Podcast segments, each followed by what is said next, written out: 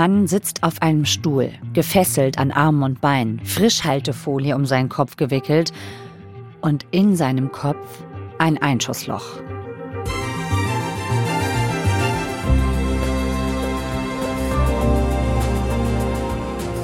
Und dieser Tote ist nicht irgendjemand. Er ist ein V-Mann der hessischen Polizei. Hat ihn ein geheimer Auftrag das Leben gekostet? Und hätte die Polizei ihn schützen müssen? Wir tauchen heute ab in die Welt der V-Leute. Zusammen mit Florian Flade von der Recherchekooperation WDR, NDR, Süddeutsche Zeitung. Er recherchiert mit seinem Kollegen Reiko Pinkert und Jonas Schreieck seit Monaten den rätselhaften Mordfall.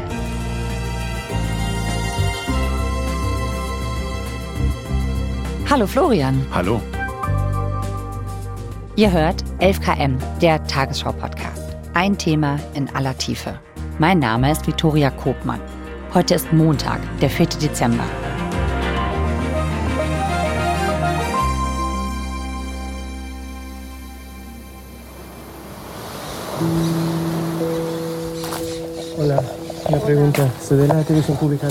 Wir hatten gehört, dass da jemand in Spanien getötet worden sein soll, aber wir wussten natürlich nicht, wer das ist. Also wir hatten keinen Namen.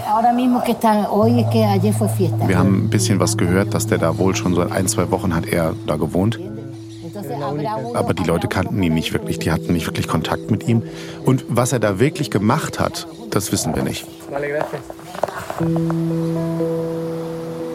Ihr wart also in Spanien unterwegs, beziehungsweise dein Kollege Jonas aus eurem Rechercheteam, der war vor Ort.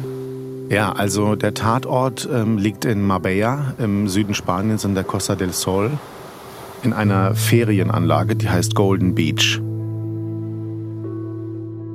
Und in dieser Ferienanlage wurde im Juni 2022 eine Leiche gefunden.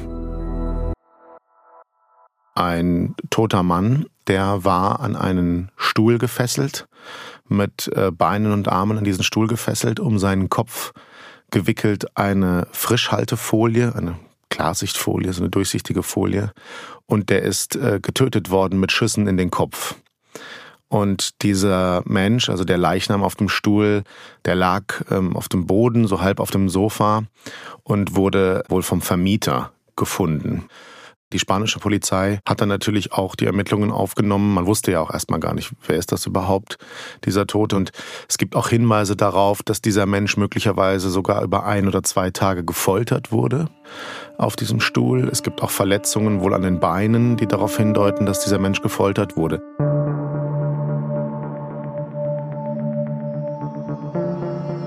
Ich finde das total heftig, dass sowas wirklich passiert. Ich finde, es klingt so ein bisschen wie im Film, wie bei Quentin Tarantino oder vielleicht bei James Bond. Ich finde, es klingt ja wie so eine Hinrichtung und, und einfach eine gruselige Vorstellung, dass das halt nicht im Film passiert, sondern in der Realität. Oder?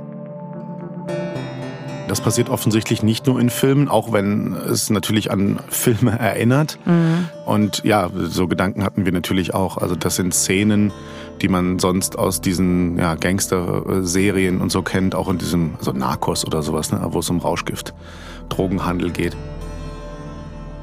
Aber das ist tatsächlich passiert und ähm, das Leben dieses jungen Mannes endete tatsächlich gefesselt auf einem Stuhl in dieser Ferienanlage in Südspanien.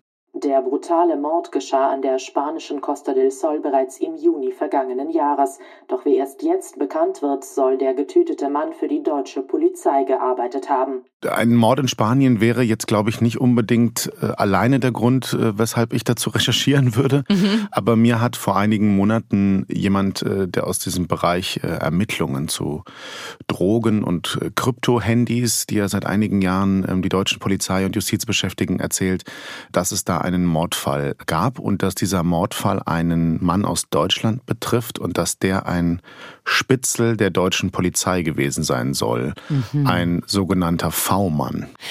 Ich glaube, wir sollten vielleicht mal direkt am Anfang klar machen, was ist nochmal genau ein V-Mann? Ein V-Mann ist ein Mensch aus einem bestimmten Bereich, einer kriminellen Szene oder einer extremistischen Szene, der von staatlichen Stellen angeworben wird. Also von der Polizei oder dem Verfassungsschutz zum Beispiel als Quelle angeworben wird, als Informant und dann eingesetzt wird, um Informationen zu beschaffen über Extremisten oder eben Kriminelle. Ja, und weil da so ein V-Mann involviert war in diesem Fall, hast du angefangen zu recherchieren. Ich dachte irgendwie, ich weiß nicht, ich habe das irgendwie so als netten Urlaubsort wirklich vor Augen. Da vielleicht noch mit so ein bisschen Bettenburgen aus den 70ern, aber irgendwie ja. nicht so sehr mit organisierter Kriminalität verbunden, Tatsache, eher mit Tourismus. Ja, also es gibt da natürlich mega viele Touristen, aber ich glaube, da gibt es auch den einen oder anderen, der da nicht wegen Tourismus hinfährt, sondern um kriminelle Dinge zu machen. Wir haben tatsächlich äh, gehört, das wurde dem Kollegen vor Ort erzählt, dass dort zwischen 80 und 100 kriminelle Gruppierungen, Strukturen, Banden, Netzwerke existieren oder Vertreter haben sollen, quasi aus der ganzen Welt, die sich dort tummeln in der Ecke.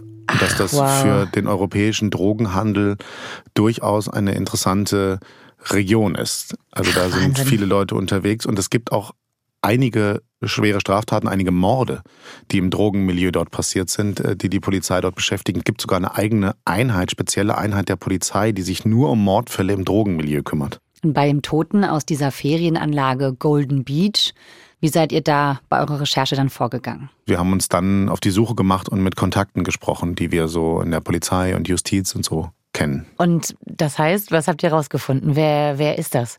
Wir haben dann nach äh, so zwei, drei Wochen ungefähr hatten wir einen Namen und dann haben wir geguckt, was man über diesen Menschen so findet. Wir haben herausgefunden, dass es sich dabei um einen 33-jährigen serbischen Staatsbürger handelt. Der Mann heißt Alexander K. und der war zuletzt wohnhaft in Offenbach in Hessen, wurde aber geboren im Norden von Serbien und der hat noch nicht so lange in Spanien gelebt. Also ist jetzt nicht so, dass das sein Lebensmittelpunkt in dem Sinne war, sondern der lebte eigentlich in Deutschland. Wir haben gehört, äh, das ist jemand gewesen, der aus einem kriminellen Milieu stammt, nämlich aus dem Bereich Drogenhandel, Rauschgifthandel auch in großem Stil. Da soll er aufgetaucht sein bei verschiedensten Gruppierungen und Netzwerken, ähm, die das gemacht haben, die Drogen nach Deutschland gebracht haben. Da soll er eine Rolle gespielt haben. Und wir haben dann eben auch gehört, dass es sich eben um einen V-Mann der Polizei aus Hessen, und zwar genauer der Frankfurter Kriminalpolizei, gehandelt hat. Der 33-jährige Serbe soll nach Informationen von WDR und NDR hessischen Rauschgiftermittlern Hinweise über kriminelle Banden geliefert haben. Es ging dabei um Drogennetzwerke, die europaweit mit großen Mengen Cannabis und Kokain gehandelt haben sollen. Also man hat ihn uns beschrieben als einen durchaus großen, kräftigen, sportlichen Menschen, der wohl auch mal Kampfsport äh, gemacht hat, der tatsächlich in den vergangenen Jahren viel mit Kriminellen zu tun hatte und auch selbst kriminell war also auch selbst aufgetaucht ist bei so Banden, die Drogen von Spanien zum Beispiel nach Deutschland gebracht haben. Und uns ist dann auch relativ schnell klar geworden, die Informationen, die dieser V-Mann der hessischen Polizei geliefert hat, die sind wohl in Verfahren eingeflossen und haben dafür gesorgt, dass Menschen auch vor Gericht gelandet sind in Deutschland. Also das heißt, jemand, der selbst kriminell ist und die Polizei weiß das, der ist aber quasi trotzdem für die Polizei aktiv und gibt denen dann Infos, damit andere Kriminelle festgenommen werden können. Kann man das so sagen? Ja, grob zusammengefasst ist das so. Wir haben erfahren, dass gegen diesen Mann auch selbst ermittelt wurde. Zum Beispiel im Sommer 2020, da waren die Polizei in Hessen tatsächlich, das Landeskriminalamt damals auch an einer Bande von ja, Drogendealern dran und äh, da gehörte er auch dazu. Und da tauchte er auch auf und das hat man dann gesehen in diesen Datensätzen dieser Kryptotelefone, die die Polizei dann hatte. Kannst du noch mal kurz erklären, was es mit diesen Kryptotelefonen auf sich hat? Was genau das ist, was die Polizei da vor sich hatte?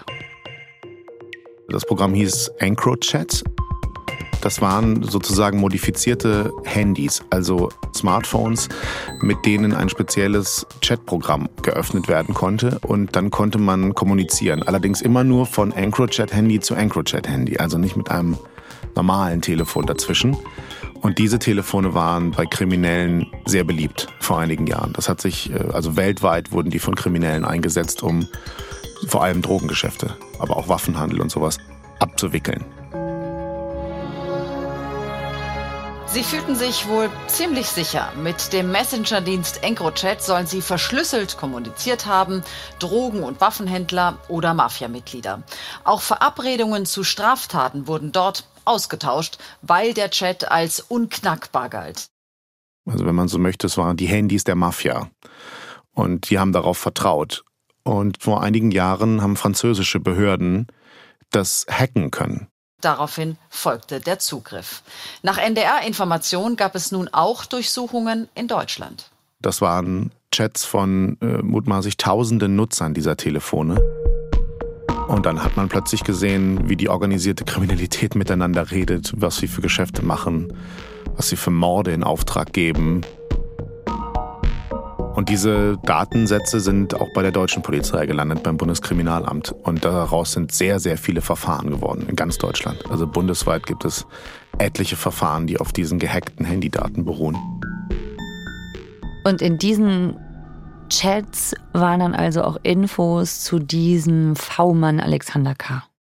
Ja, also es gab ein Ermittlungsverfahren, das beruhte auf diesen Datensätzen von Krypto-Handys und das lief im Sommer 2020 und da wurde ermittelt gegen mehrere Drogendealer.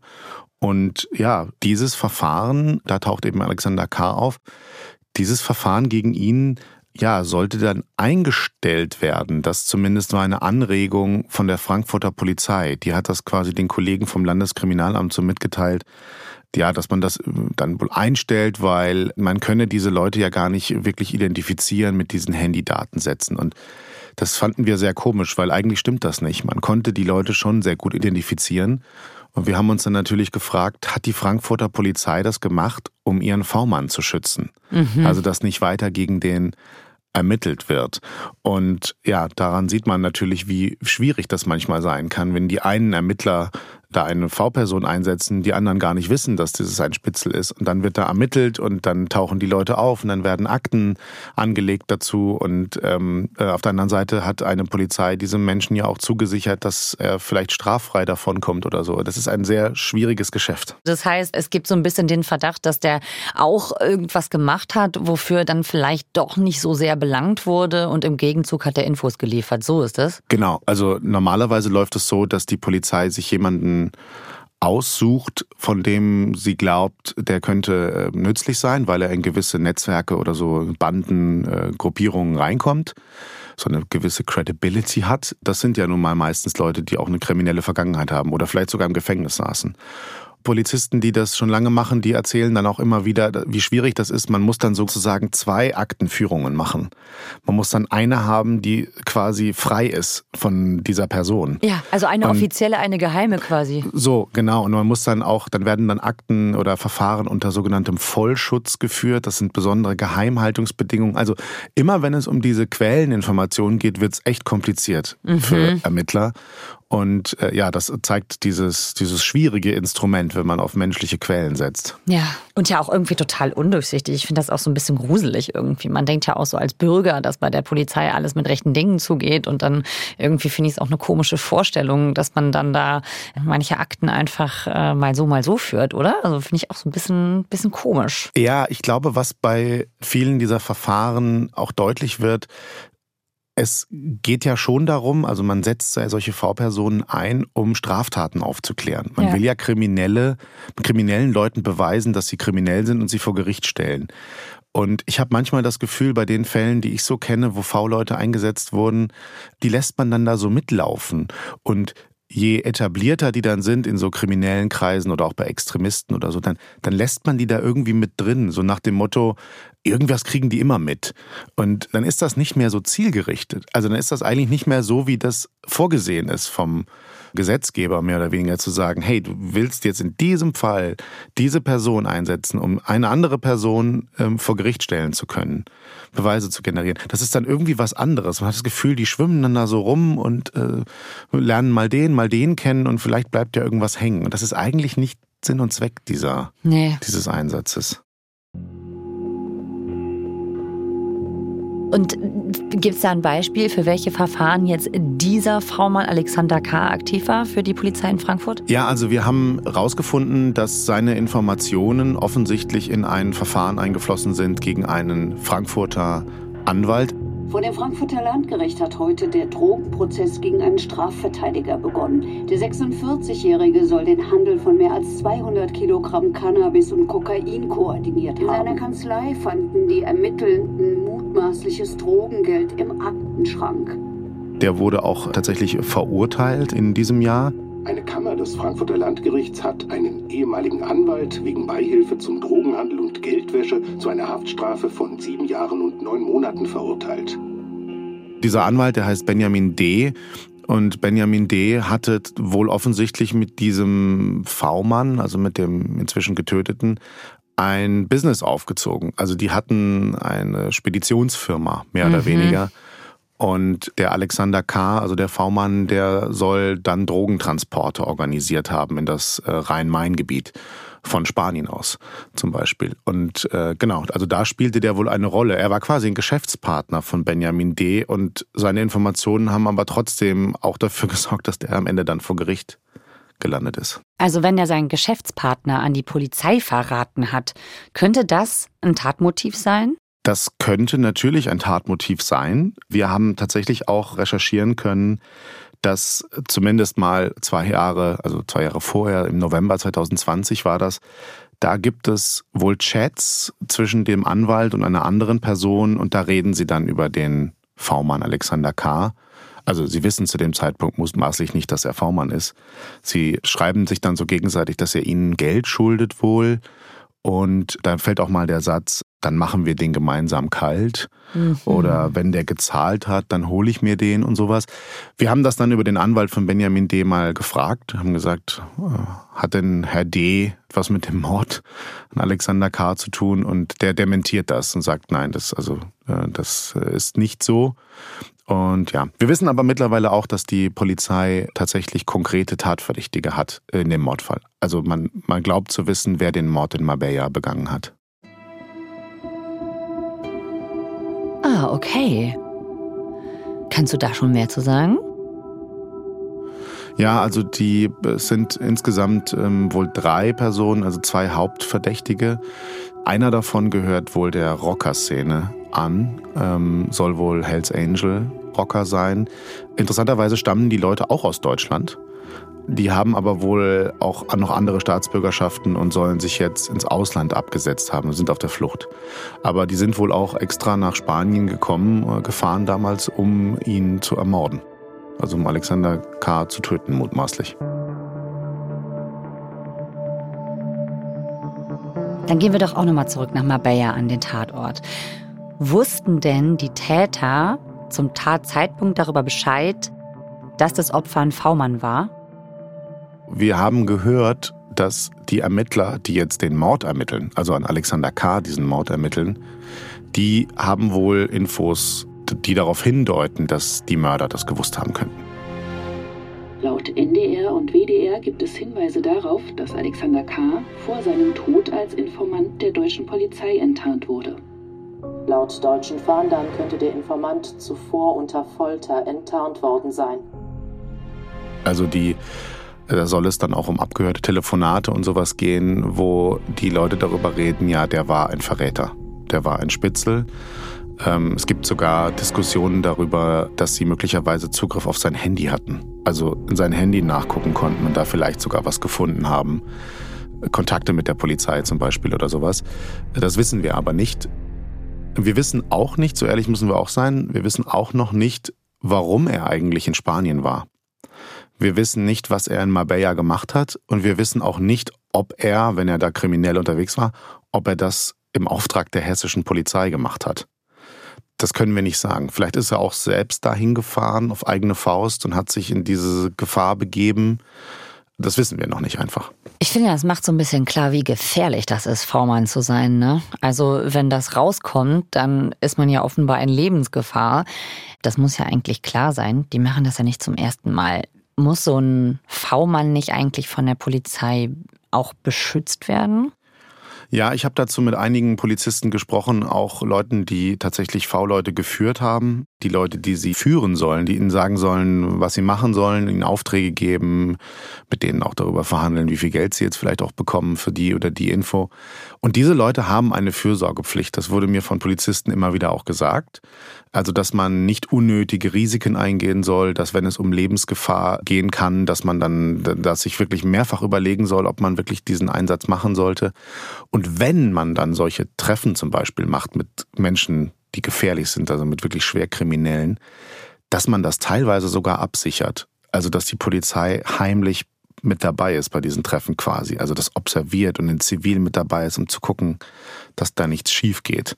Also es gibt so eine Fürsorgepflicht. Und das interessiert uns natürlich auch. Was ist im Fall von Alexander K. gewesen? Ihr habt ja für die Recherche mit der Polizei gesprochen in Frankfurt. Was sagen die dazu? Ich würde sagen, wir haben versucht, mit der Polizei in Frankfurt zu sprechen. Die Polizei Frankfurt möchte mit uns darüber nicht sprechen, genauso wie das hessische Innenministerium und auch das hessische Landeskriminalamt. Das hessische Landeskriminalamt und das Innenministerium in Wiesbaden wollten sich auf Anfrage nicht zu dem Sachverhalt äußern. Also wir haben es mehrfach versucht und wir haben lange Fragenkataloge geschickt und wir wollten wissen, was ist da passiert? Warum habt ihr diesen Menschen angeworben? Wofür wurde der eingesetzt? Ist da was schiefgegangen? Warum war der am Ende tot? Und nichts wurde beantwortet. Man hat immer darauf verwiesen, dass dieses ganze V-Mann oder V-Personenwesen, das sehr sensibel, dazu äußere man sich nicht. Wisst ihr denn, ob die Polizei jetzt irgendwas geändert hat? Ja, wir haben gehört, dass tatsächlich die Dienststelle, die dafür zuständig ist, also die Einheit in der Frankfurter Kriminalpolizei, dass die de facto personell aufgelöst wurde, also dass das jetzt andere Leute dann übernehmen Oha. und dass diejenigen, die für Alexander K. zuständig waren, dass die nicht mehr ihren Dienst so ausüben. Das ist ja aber ja schon ein Hinweis dafür, dass da was nicht ganz richtig gelaufen ist, oder? Das würde ich mal so sagen. Hm. Also ich glaube, dass es da durchaus Diskussionen gab und auch noch einige Fragen offen sind. Wir haben auch gehört, dass der V-Mann-Führer von Alexander K., also sein Ansprechpartner bei der Polizei, der soll nach dem Mord ähm, sehr viele Chats vom Handy gelöscht haben mit ihm, also ganz viel Kommunikation gelöscht haben. Der soll auch von seinem Aussageverweigerungsrecht Gebrauch gemacht haben, als die Staatsanwaltschaft mit ihm darüber reden wollte. Das ist auch sehr interessant, weil man sich natürlich fragt, warum macht er das? Und ja, da ermittelt jetzt eine Staatsanwaltschaft, es geht um Mord und äh, man will natürlich die Hintergründe aufklären. Und dazu gehört auch die Frage, habt ihr den da hingeschickt? Wusstet ihr, was der da macht, mit wem er sich trifft? Und ja, also da sind sehr viele Fragen, die nicht nur wir uns stellen, sondern jetzt glaube ich auch mittlerweile eine Staatsanwaltschaft.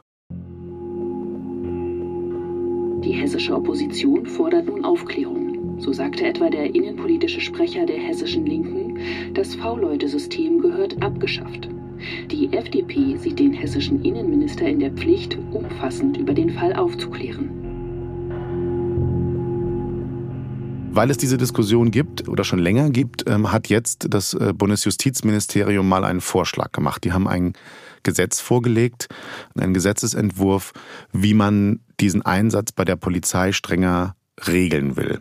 Wir wollen insbesondere in dem Gesetz definieren, wer überhaupt Vertrauensperson werden kann. Denn nicht jeder eignet sich dafür. Ich habe dazu mit äh, dem Staatssekretär im Bundesjustizministerium Benjamin Strasser gesprochen, der an diesem Entwurf mitgearbeitet hat. Also bei welchem Fehlverhalten von Vertrauenspersonen muss ein Rechtsstaat konsequent sagen, bis hierhin und nicht weiter. Wir möchten äh, die Einsatzdauer als solche einer Höchstfrist unterwerfen und gleichzeitig sicherstellen, dass die Vertrauensperson nicht äh, wesentlich von den Einnahmen, die sie vom Staat erhält, leben kann, weil wir sonst Abhängigkeiten des Staates schaffen der sagt dann, wir müssen das besser regeln, ne? wir müssen da genauer hingucken. Genau, zum Beispiel den Einsatz zeitlich begrenzen, dass man maximal fünf Jahre V-Person sein kann und auch andere Dinge. Und da muss man wissen, das ist, glaube ich, ähm, vielen auch nicht so bekannt. Und äh, ja, ich fand es auch ein bisschen kurios, als ich das das erste Mal gehört habe, beim Verfassungsschutz zum Beispiel ist das ziemlich klar geregelt, wer angeworben werden kann. Also zum Beispiel keine Minderjährigen. Und da steht auch drin, dass das mit Straftätern, also wenn, wenn jemand eine Haftstrafe, eine Verurteilung hat wegen Verbrechens, ähm, Freiheitsstrafe, ähm, die hoch ist, ja, die nicht zur Bewährung ausgesetzt wurde und so, das geht nicht. Die sollen nicht angeworben werden. Und es steht auch explizit drin, die Person soll nicht von dem Geld, was sie dann bekommt, für ihre Spitzeleien leben können. Aber das heißt, diese ganzen Regeln, das klingt ja alles vernünftig, aber die gibt's dann für die Zusammenarbeit mit der Polizei nicht, oder was? So ist es. Komisch. Es gibt keine, genau, das ist weitaus ungeregelter als beim Verfassungsschutz. Und was sagt die Polizei dazu? Also auch jetzt zu diesem Gesetzesentwurf, da mal ein bisschen genauere Regeln für einzuführen? Also die Polizei oder sagen wir mal Polizeivertreter, zum Beispiel Vertreter der Polizeigewerkschaft, die sind da nicht ganz so begeistert. Die haben die große Sorge, dass ein wichtiges Ermittlungsinstrument verloren geht, wenn das noch strenger geregelt wird. Und die haben auch Angst, dass dann vielleicht niemand mehr mit der Polizei zusammenarbeitet, wenn dann nochmal ein Richter drüber guckt oder andere. Also es gibt anscheinend eine große Diskussion, eine Debatte darum, wie man mit V-Leuten umgeht und mit dem, was die so rausfinden. Wie wichtig ist das denn jetzt für dieses aktuelle Verfahren und für diesen brutalen Mord an der Costa del Sol und seine Aufklärung? Was spielt das für eine Rolle dafür, dass der Tote ein V-Mann ist oder war? Also das Spannende ist natürlich, die Informationen, die dieser V-Mann Alexander K. bis zu seinem Tod geliefert hat, die äh, wurden und werden verwendet von der Polizei und dann auch von der Justiz. Die fließen ja dann ein in diese Verfahren. Und das war nicht nur bei dem Fall Benjamin D., diesem Anwalt aus Frankfurt, der verurteilt wurde, war das der Fall, sondern zum Beispiel auch ganz aktuell bei einem Prozess, der vor dem Landgericht in Gießen stattfindet. Da sind sieben äh, Männer angeklagt wegen Drogenhandels auch. Da spielen die Informationen von Alexander K. auch eine Rolle. Der hatte mit denen auch zu tun, der war teilweise Geschäftspartner auch von denen. Und ähm, da sind die Infos eingeflossen. So, und jetzt ist natürlich die Frage, die stellen sich natürlich auch die Anwälte, die Verteidiger dieser Leute. Ja, also wie viel hat denn mein Mandant gemacht und wie viel war denn eigentlich dieser V-Mann? Also hat der nicht provoziert? Was war der Anteil von diesem Spitzel an diesen ganzen Straftaten? Und damit ja natürlich auch in Verlängerung die Polizei, der deutsche Staat irgendwie, ne? Genau, und das zu klären, darum geht's jetzt vor Gericht. Das spielt da bei diesem Verfahren in Gießen durchaus eine Rolle. Also wir haben auch diesen Prozess mehrfach besucht in den letzten Wochen. Und ja, die Staatsanwaltschaft und auch das Gericht, die waren sehr überrascht, als plötzlich klar war, dieser Alexander K., der da in den Akten vorkommt, der da eine Rolle spielt in dem Verfahren, dass der V-Mann war. Das wussten die nämlich nicht. Wann ist das rausgekommen? An welchem Punkt im Verfahren? Naja, es ist mehr oder weniger durch unsere Recherche und die Berichterstattung dazu klar geworden. Okay. Und jetzt gibt es da vor Gericht eine ganze Menge Anträge und man möchte ähm, von der Polizei in Frankfurt Aufklärung darüber. Und es wurden auch schon Beamte der Frankfurter Polizei geladen als Zeugen vor Gericht. Und ja, ich sag mal so, besonders auskunftsfreudig waren die nicht. Die haben fast nichts beantwortet und haben immer darauf verwiesen, sie hätten von ihren Dienstherren keine Aussagegenehmigung dafür. Diese ganzen Fragen seien nicht gedeckt durch die Aussagegenehmigung. Die konnten, haben also nichts erzählt dazu, wie Alexander K. angeworben wurde, was der genaue Auftrag war, wo er wann hingeschickt wurde. Nichts dazu wurde beantwortet. Aber für das Verfahren ist das natürlich nicht unerheblich. Also könnte ja auch sein, dass das am Ende sogar das ganze Verfahren riskiert, weil man die Rolle dieser Person nicht mehr richtig klären kann. Ich meine, sie ist ja auch tot. Man kann, man kann Herrn K. ja nicht mehr hören dazu. Das heißt, die Polizei könnte hier echt helfen, wahrscheinlich den Fall aufzuklären, hüllt sich aber in Schweigen. Und genau deshalb ist wahrscheinlich diese Forderung nach strengeren Regeln für viele auch total nachvollziehbar, weil die sagen, das muss schon alles sehr sauber ablaufen und, und sehr klar, weil am Ende geht es darum, dass das vor Gericht hält. Da werden dann Menschen vor Gericht gestellt, die werden verurteilt. Und dann muss man diese Informationen vernünftig beschafft haben. Ich bin gespannt, wie das Verfahren weitergeht und ob diese Rolle dieser V-Person jemals komplett geklärt werden kann. Ich auch. Es ist auf jeden Fall ein sehr spannender Fall. Danke, Florian. Ja, gerne. Tschüss. Tschüss.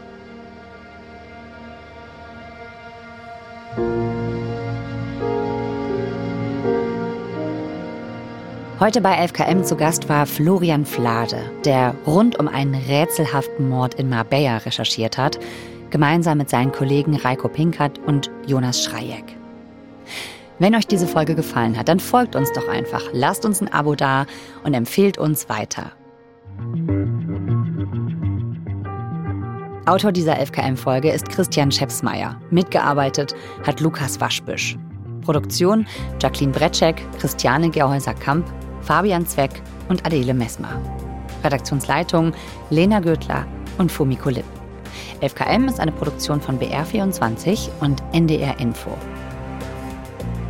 Morgen hört ihr bei 11KM eine investigative Recherche über die Schufa, also diese Firma, die Daten über euch sammelt und dann darüber entscheidet, ob ihr kreditwürdig seid.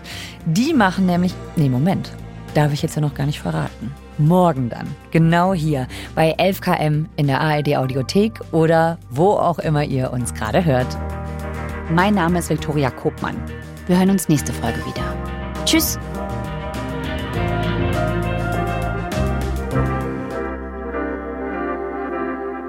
Und bevor ich es vergesse, hier ist noch ein Podcast-Tipp aus der ARD Audiothek. In Sprechen wir über Mord mit Ex-Bundesrichter Thomas Fischer geht es neben konkreten Kriminalfällen um ganz grundsätzliche Fragen wie ist Strafe gleich Gerechtigkeit?